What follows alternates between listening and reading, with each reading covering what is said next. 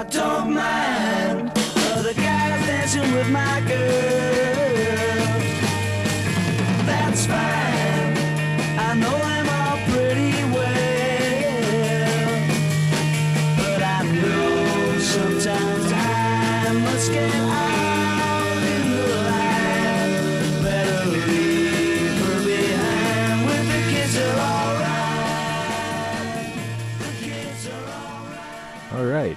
Hello and welcome to Gradcast, the official radio show and podcast of the Society of Graduate Students here at Western University.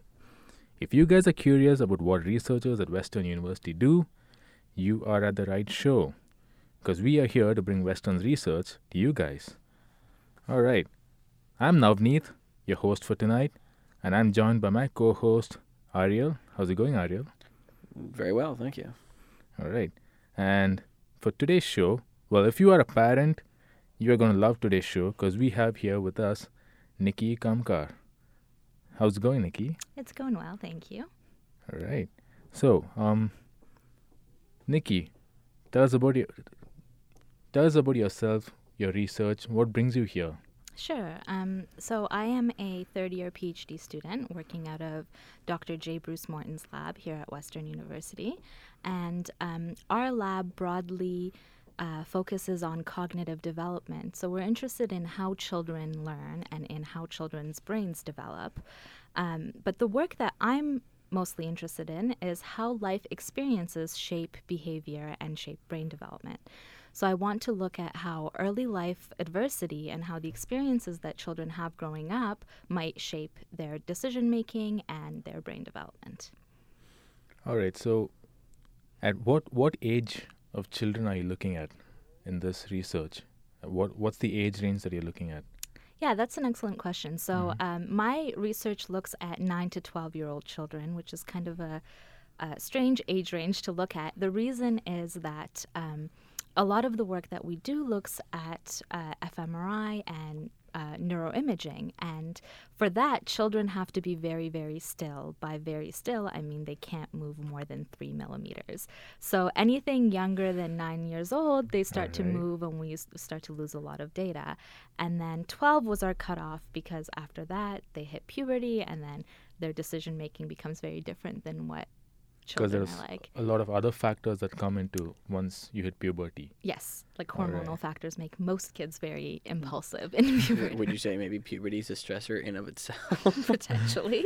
Um, yeah, the m- most thing is that because of hormonal factors, you know, if you look at adolescents, most adolescents make risky decisions, and they're they're impulsive to begin with. So we wanted to look at what happens prior to those hormonal effects. So we pick the age range of nine to twelve for very practical reasons. All right. Yeah.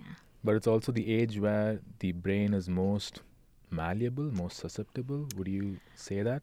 Um, well, a lot of the previous work would suggest that, you know, early development is where the brain is most malleable. So, probably zero to five years old is where most of the research would say. But uh, our lab is of the mindset that the brain continues to develop and is continuously malleable throughout the entire life, even into adulthood.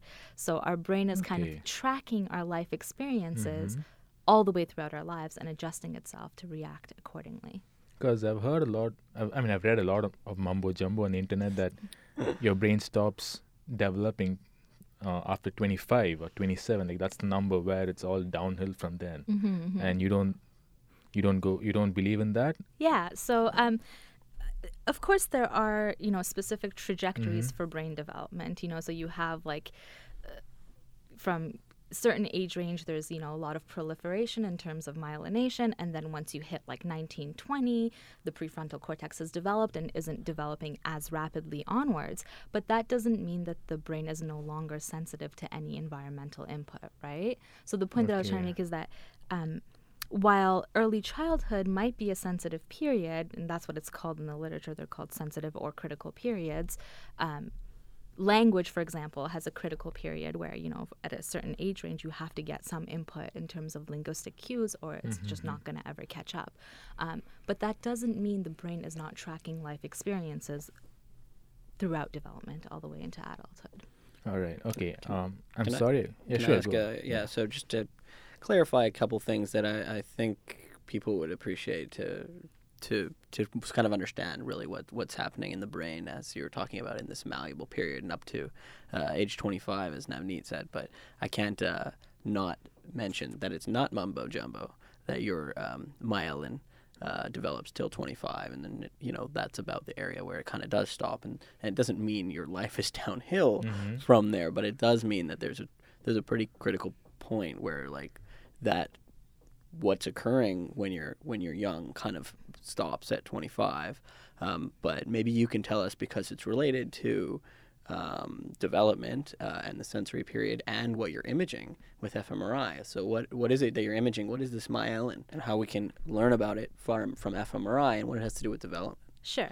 So, um, of course, I think one thing that perhaps is causing a little bit of confusion is that there's a difference between anatomical development. Um, so, you know, you have, like you mentioned, myelin development, you have even gray matter development in terms of the prefrontal cortex. It peaks at a certain age and then it stops and it does not develop as rapidly anymore. Um, and in fact, certain re- regions begin to degenerate as you advance into old age. Substantia nigra for Parkinson's is an example, right? Uh, but that is the structural development of the brain. That does not mean that the brain is no longer sensitive to environmental cues. So if something happens to you as an adult, I would argue that that doesn't mean you're not at all sensitive to that life event. Um, you know, children might be more sensitive because of that sensitive period that they're in, but it doesn't mean that adults are not at all. Is the only thing that I'm trying to say in terms of saying that you know the brain continues to develop, it continues right, to yeah. be sensitive to. Otherwise, you would know you would not learn as an adult. course, of course. right? That's true. So, um, but to answer your question, you know, what is fMRI? What are we measuring? Uh, with fMRI, we're measuring the brain's uh, BOLD response, the blood oxygen level dependent response. So this is, you know, uh, the amount of oxygenated hemoglobin in a given area relative to deoxygenated hemoglobin. So it's basically how much blood is going into an area, how much oxygenated blood is going into an area. Um, it's a measure of brain function. Uh, we're not really using fMRI to measure myelin. Well, we use the same scanner, but we collect a DTI scan, and that isn't even exactly a measure of myelin, but it tells us the the uh, integrity of fib- myelin fiber tracts, right? And uh, so these are the connections between different brain areas. So myelin is a fatty substance that covers the axons, um, like the wires of neurons, and Like an helps- insulation on the wire? Exactly. All right. Exactly. And it helps um, different brain areas communicate with each other more rapidly. All right. So if you notice like two regions of the brain that are that are densely connected, like you find a lot of wires going between them, it means they what what what do you what do you infer from that if they have a lot of wires between them? Yeah. So if they have like you know um, a lot of wires or a good integrity between the between the two areas, then you would assume that they can communicate with each other rapidly. There's a good connection between those two areas. Okay. Mm. So in your research, do you look at are there any specific regions of the brain that you look at and how they're connected in terms of when you were re- you're researching on adversity? So are there well like are there any specific regions that you're looking at in relation? So uh, we were interested in how life experiences influence learning. So a lot of what we looked at were brain regions that we thought would be um, involved in helping participants learn. So um, the type of learning that we use is reinforcement learning. So we were interested in brain regions that are involved in reward. So one of the main regions we looked at was the ventral striatum, which is a region in the middle of the brain that kind of uh, responds to learning from positive feedback. Um, and then, so one of the findings we found was that kids who experienced more adversity, and the adversity that we looked at importantly was not trauma.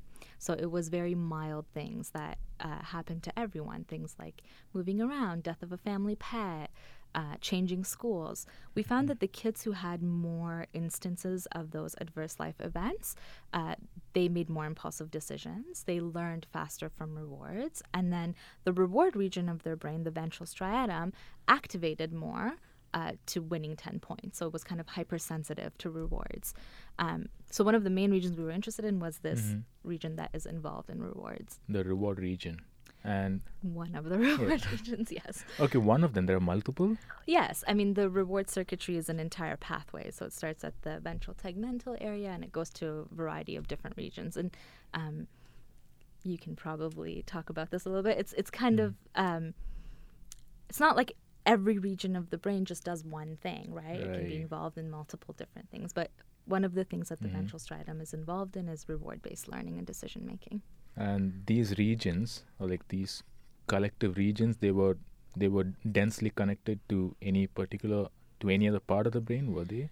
Yeah, so um, one question that we're going to follow up on, Mm-hmm. and this is what I'm working on right now, is whether or not um, connections between this reward region, or let's call it a reward region, between the ventral striatum and the prefrontal cortex, uh, which kind of regulates this region, whether or not the wires between these two regions, if kids have thicker or thinner wires depending on their life experiences. So, yeah, they do have connections to each other and uh, they form circuits.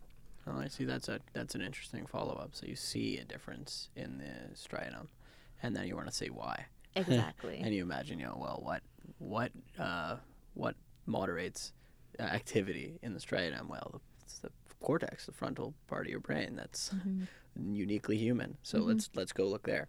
So that's really cool that you followed up with that.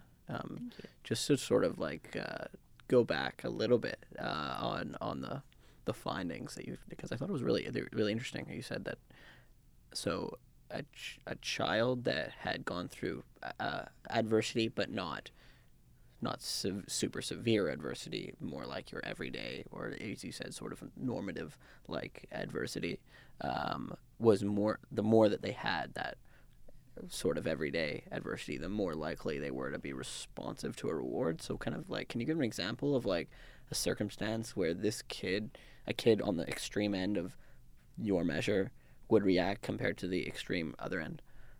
Yeah, so in, in our specific study, those kids on the extreme end, when we gave them like pictures and they had to learn from a task that was very difficult because uh, we would give them like pictures and they had to pick between two images and one image would give them a reward, but only like 70% of the time.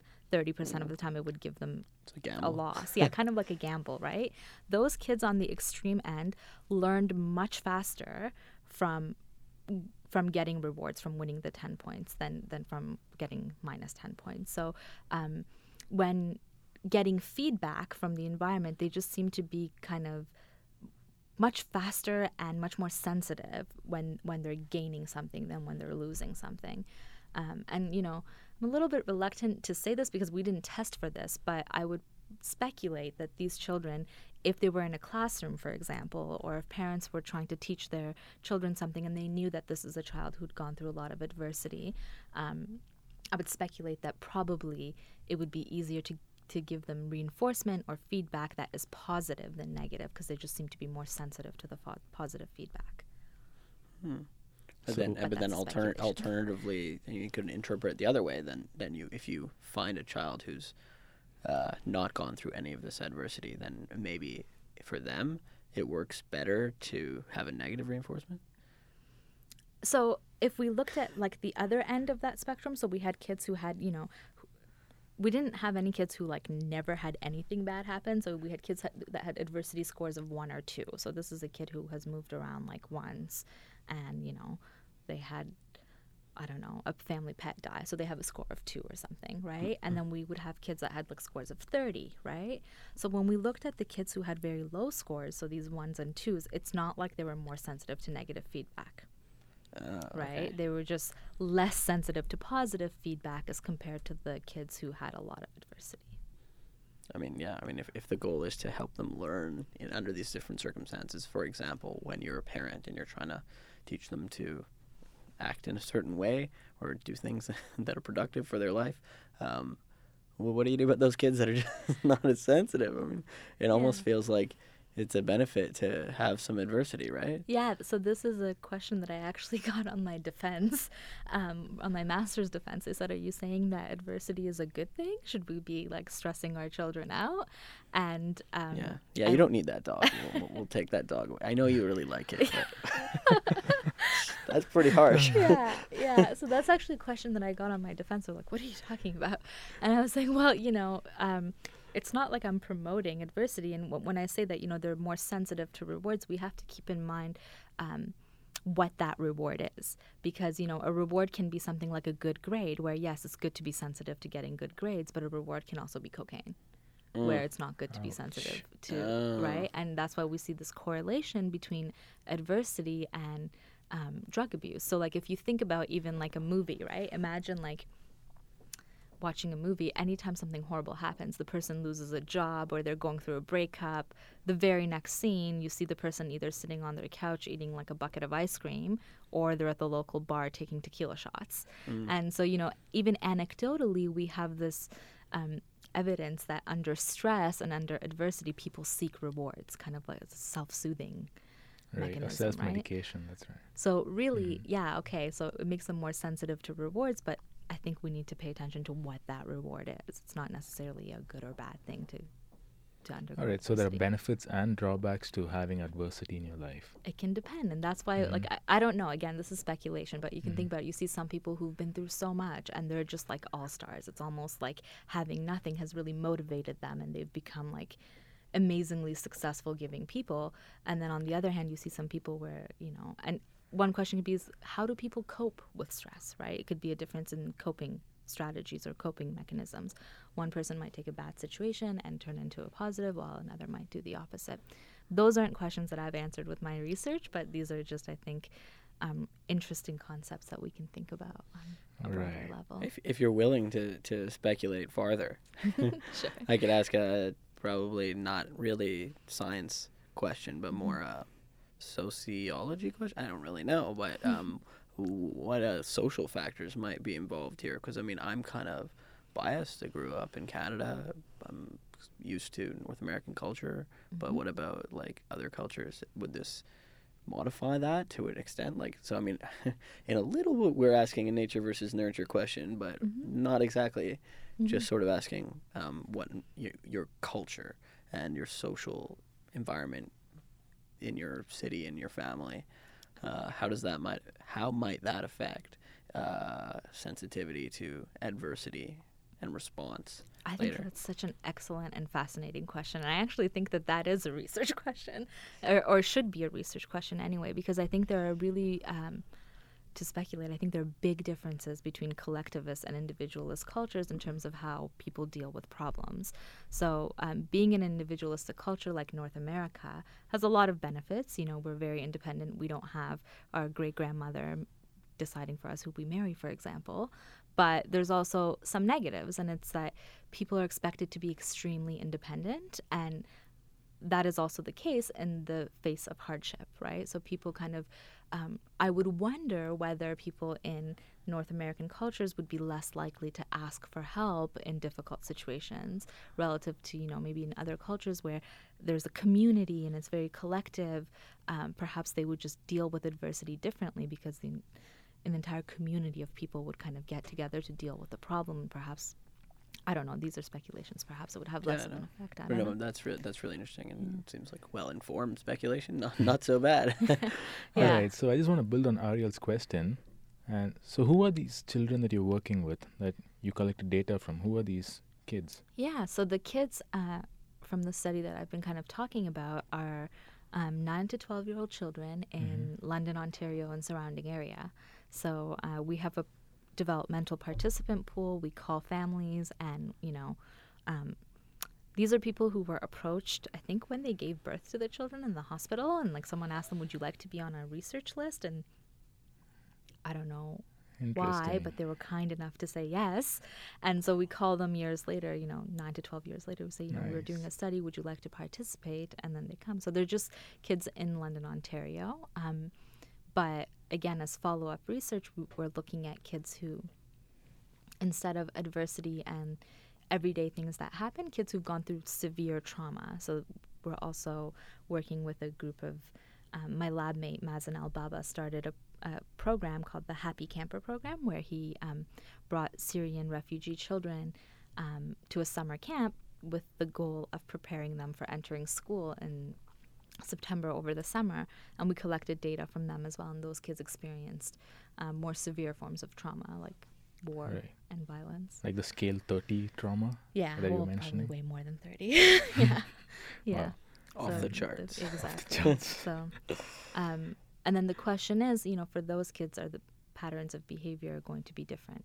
And of course, in the long term, the questions are going to be okay, well, you know, what are the most adaptive patterns of behavior and what kinds of interventions can we design to potentially help them? That's like 15 years down the road. So I mean, uh, so that sounds like um, both an interesting research endeavor as an extracurricular. It's somehow extracurricular, a extracurricular, and a research endeavor, and a little bit of a humanitarian endeavor as Yeah, well. So that's really nice. Yeah, uh, I should not take credit for that. This is all Mazen Al Baba. He's um, quite amazing, and you know he. I remember when he told us, "Yeah, I want to do a summer camp for Syrian refugees." I kind of looked at him like, "You've got to be crazy! Like you can't do that on your own. You know how much fundraising that's going to take and how much work that's going to take." And he did it. I was like, "Wow!" And it was a success. So he did it two years in a row. Uh, the first year was just a camp in Toronto, and then the second year he did in Toronto and in London. So he had two camps going over the summer.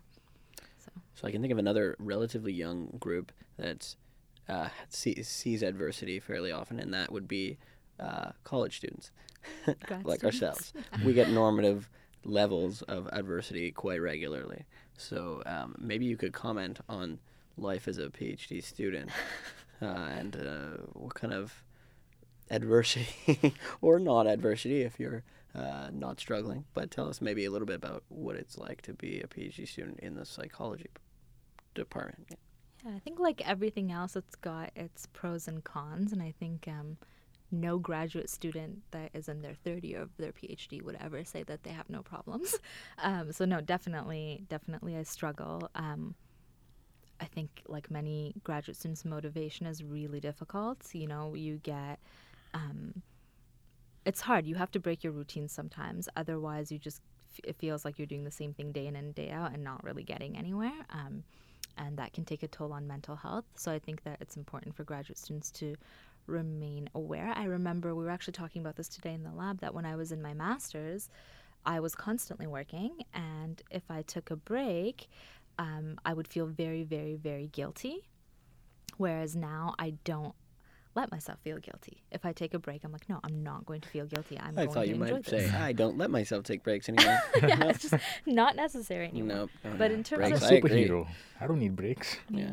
But in terms of adversity, yeah, I think that we're chronically stressed, and that's why uh, graduate students, you know, typically uh, go the to grad the grad club. club. Yeah, exactly, exactly. Right. Um, but it's good. We have a good community here in London, so I think that um, in that way, I'm lucky. You know, um, my lab is joined with Dr. Daniel Ansari's lab, and so everyone there is very friendly, and there's a lot of people around, which helps. It's not super isolating, which is good. Sweet. Yeah. I agree. Grad life can get a bit isolated, lonely. Mm-hmm. And I work in math, so I can totally relate to that.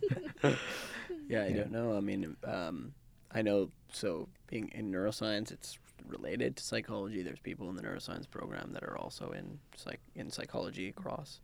Um, we have a lab, and yeah, that's kind of really cool. Especially, I moved here from from Vancouver, and you know, when I came here, it was it was good to at least have a few people that were like, you know, part of my team, and my family immediately. You know, I, they were my friends off the get go. Uh, whereas if I, I know that if there are people in other programs that either they're in a they're they don't have any other people that are working directly with them. Um, I mean, I don't know, but actually, I'm interested in, in math. Like, uh, do you guys have like a, a lab, so to speak? Like, is there a group that you work with? we don't actually have a lab because we pretty much work on theoretical stuff. So we don't actually have like a communal lab environment. It's But you have a group. Is there? We a- do have a group. That's Okay. true. And we some of us have group meetings as well. So that works. And we have pizza seminars, which is Pretty good. Pizza Yeah. seminars are necessary, Yep. especially if you do math. Mm. Looking Yeah. like, wow. Yeah, pizza seems to fuel a lot of research. I think we're gonna get to. A, we're gonna break it down in a formula and Mm-hmm. just have pizza injections at some point, because like that seems to fuel every I'm grad down student. with that. All right. Okay. So, Nikki, it looks like we are winding down on time over here. So, I got one final question for you. Do you have any suggestions for parents? Like, if, like, if if I'm a parent and I have an eight-year-old son, are there is there anything that I should be care? Is there anything I should be aware of of my son's of my son's past that you would suggest? hmm Yeah, that's an interesting question, and parents have often asked me that. It's like, okay, well, you're saying that these very normal things, like moving around and changing schools, are having these long-lasting influences on my kid. What am I going to do? I can't avoid it. Like some of these Exactly, things are completely unavoidable, and I think that's a really important question. I think that's part of the reason why I find this research so fascinating because it's so relatable to everyone. Um, but at the same time, we have to acknowledge that we just simply can't avoid this kind of life change. Um, and so I think the important thing is to not view some of these results as so negative. These are adaptive changes. The brain is adapting to its environment. Um, and so if we kind of keep that the perspective more positive, maybe parents won't feel so responsible because these things are not anything a lot of times that they can control. You know, like they've got a better job prospect, they've got to move, right? Um, one thing that you want to do is keep in mind the way that your child is learning and put them in environments that match their learning styles. So if you notice that you have a child, this is the suggestion that I would have that learns more frequently from positive feedback, put them in environments where they get positive feedback. If you have a child that kind of needs a balance, they need the positive and the negative feedback, then then do that, right? Um, try to match the learning style of your child with the environment that they're in would be my suggestion. That's some excellent advice. All right, so if a parent wanted to get in touch with you at a later time, how would he or she get in touch with you? Yes. Are you available on social media by any means? Absolutely. So um, they can find the link to our website at www.cdnl.uwo.ca. And my contact info is on there, as well as my supervisors and other lab mates. All right, sweet. All right, guys. Looks like our time's up. And, well, so this has been Gradcast. Thanks for listening to us. I'm Navneet, and I was joined by my co host, Ariel. And we had Nikki with us today, speaking about how adversity relates, about how, how the correlations in kids between adversity and and how impulsive they can be at a later stage in their life.